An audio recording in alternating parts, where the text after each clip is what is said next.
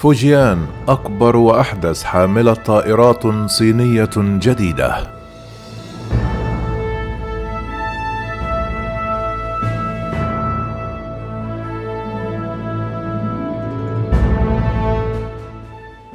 أصدرت الصين بيانا كبيرا حول طموحاتها البحرية مع الإطلاق الأخير لحاملة الطائرات الثالثة والأكثر تقدما.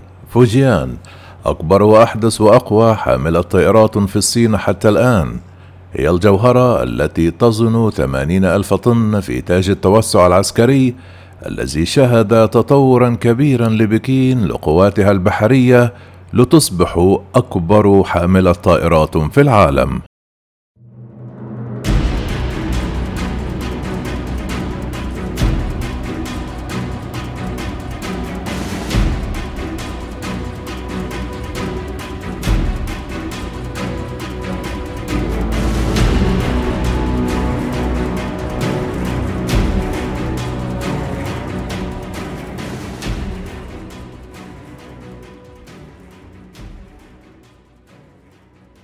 يقول الخبراء أن أنظمتها القتالية الجديدة مثل نظام الإطلاق بمساعدة المنجنيق الكهرومغناطيسي تظهر أن الصين تلحق بالولايات المتحدة بسرعة كبيرة وستمنحها القدرة على إطلاق المزيد من الطائرات بسرعة أكبر وذخيرة أكثر.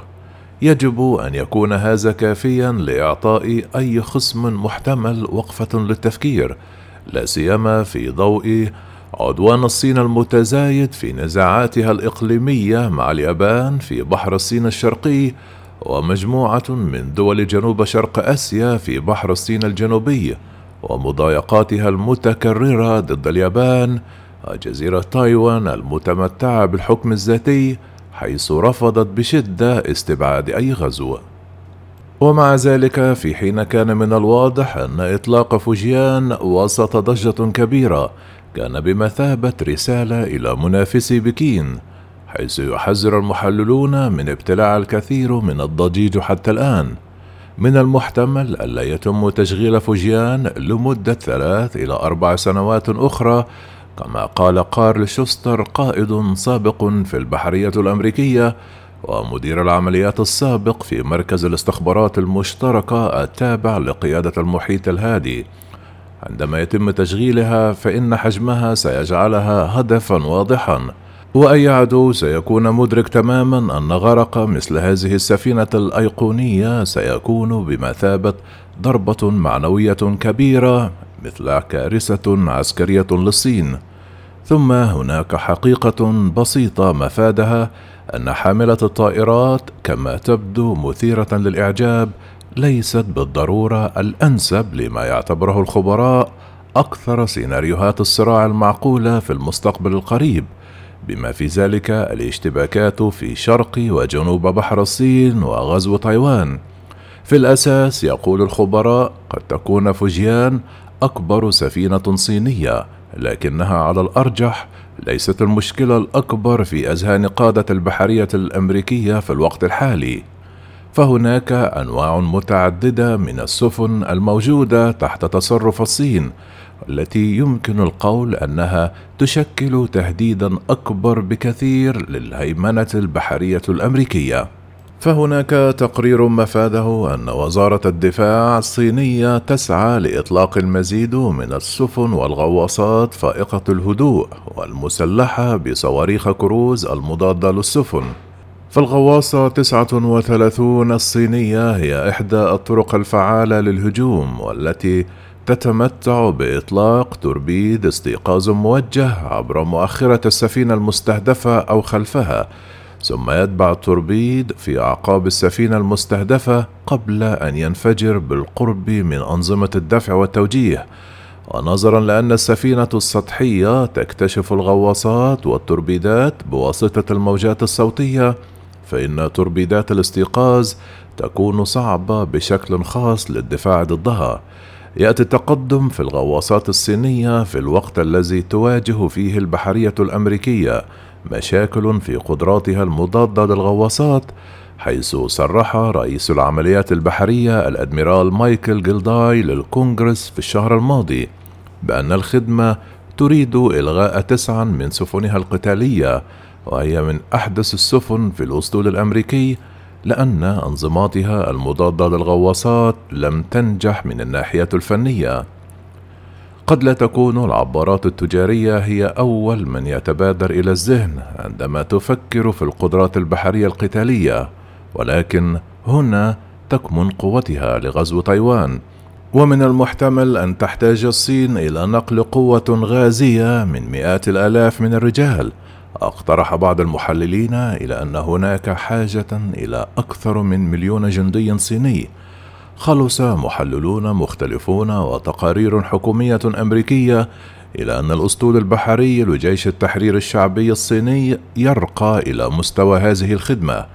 لكن ما تمتلكه الصين هو أسطول ضخم من العبارات المدنية التي يمكن تحويلها بسرعة للاستخدام العسكري وفقا للبعض أو ربما تم تصميمها لهذا الاحتمال فقط. أعلنت أكبر شركة لبناء السفن في الصين علنا في عام 2015 أن واحدة من أكبر عباراتها الدوارة تم بناؤها لأغراض عسكرية ومدنية مزدوجة. كما تم وصف أحد أكبر مشغلي العبارات في الصين بأنه يمتلك تطويرا مدنيا عسكريا مزدوجا. حيث كتب توماس شوغارد قائد غواصة سابق في البحرية الأمريكية في مقال صدر عام 2021 عن الحرب على الصخور. أضاف أن شركات العبارات المدنية العاملة في البحر الأصفر وبحر الصين الجنوبي قد تم تنظيمها بالفعل في وحدات مساعدة لجيش التحرير الشعبي الصيني. قال شوغارت أن تحليل الأرقام كان مذهلا. وقدر أن استخدام السفن المدنية سيمنح الصين 1.1 مليون طن إزاحة إضافية. هذا الرقم هو أكثر من ثلاثة أضعاف حمولة الإزاحة لجميع السفن الهجومية البرمائية الصينية مجتمعة.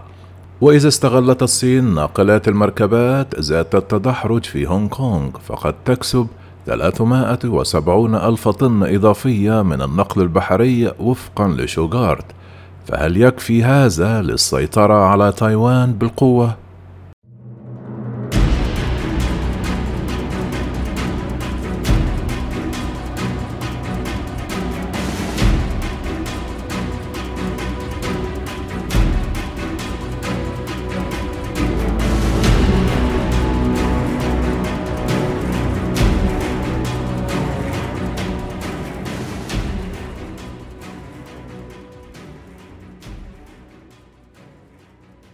للإجابة على سؤال شوغارت من الصعب معرفة ذلك ولكن كم عدد سفن النقل التي يمتلكها الجيش الصيني على الأرجح؟ فالعبارات ليست السفن المدنية الوحيدة التي يفترض أن يكون لدى المخططين العسكريين على راداراتهم كما يتهم الخبراء الصين بإنشاء ميليشيا بحرية تتكون من أكثر من مائة سفينة يفترض من أنها تعمل في الصيد التجاري لفرض رغباتها في البحار المتنازع عليها. الميليشيا التي تنكر بكين وجودها تتكون ما لا يقل عن 122 سفينة ومن المحتمل أن يصل عددها إلى 174 وذلك وفقا لمركز الدراسات الاستراتيجية والدولية. لكن العدد الفعلي يمكن أن يكون أكبر من ذلك بكثير حيث اشتبه العديد من الخبراء في تورط الميليشيا عندما احتشد أكثر من 200 قارب صيني في المياه حول ويستون ريف في بحر الصين الجنوبي في أوائل عام 2021 كما تطالب كل من الصين والفلبين بالشعاب المرجانية اللتين وصفتا وجود القوارب بأنه عمل استفزازي. قال شوستر لشبكة سي إن إن الأمريكية أن الميليشيات البحرية لا تصطاد.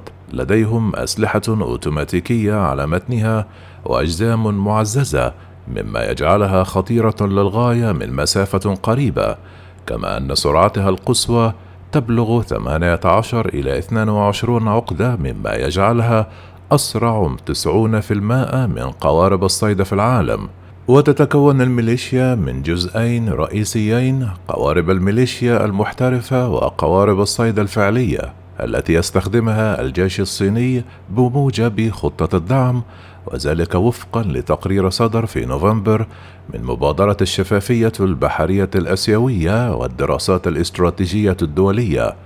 ومع ذلك فإن إطلاق فوجيان ليست لحظة مهمة كما هو الحال في الولايات المتحدة الأمريكية. ستصبح حاملات الطائرات في الوقت المناسب محور الأسطول البحري لجيش التحرير الشعبي ورمزا لما يكون للجيش الصيني الحديث القيام به. قال شوستر يجب النظر إلى إطلاق حاملات الطائرات الصينية فوجيان على أساس ما تنبأ به وليس تأثيره الفوري المحدود.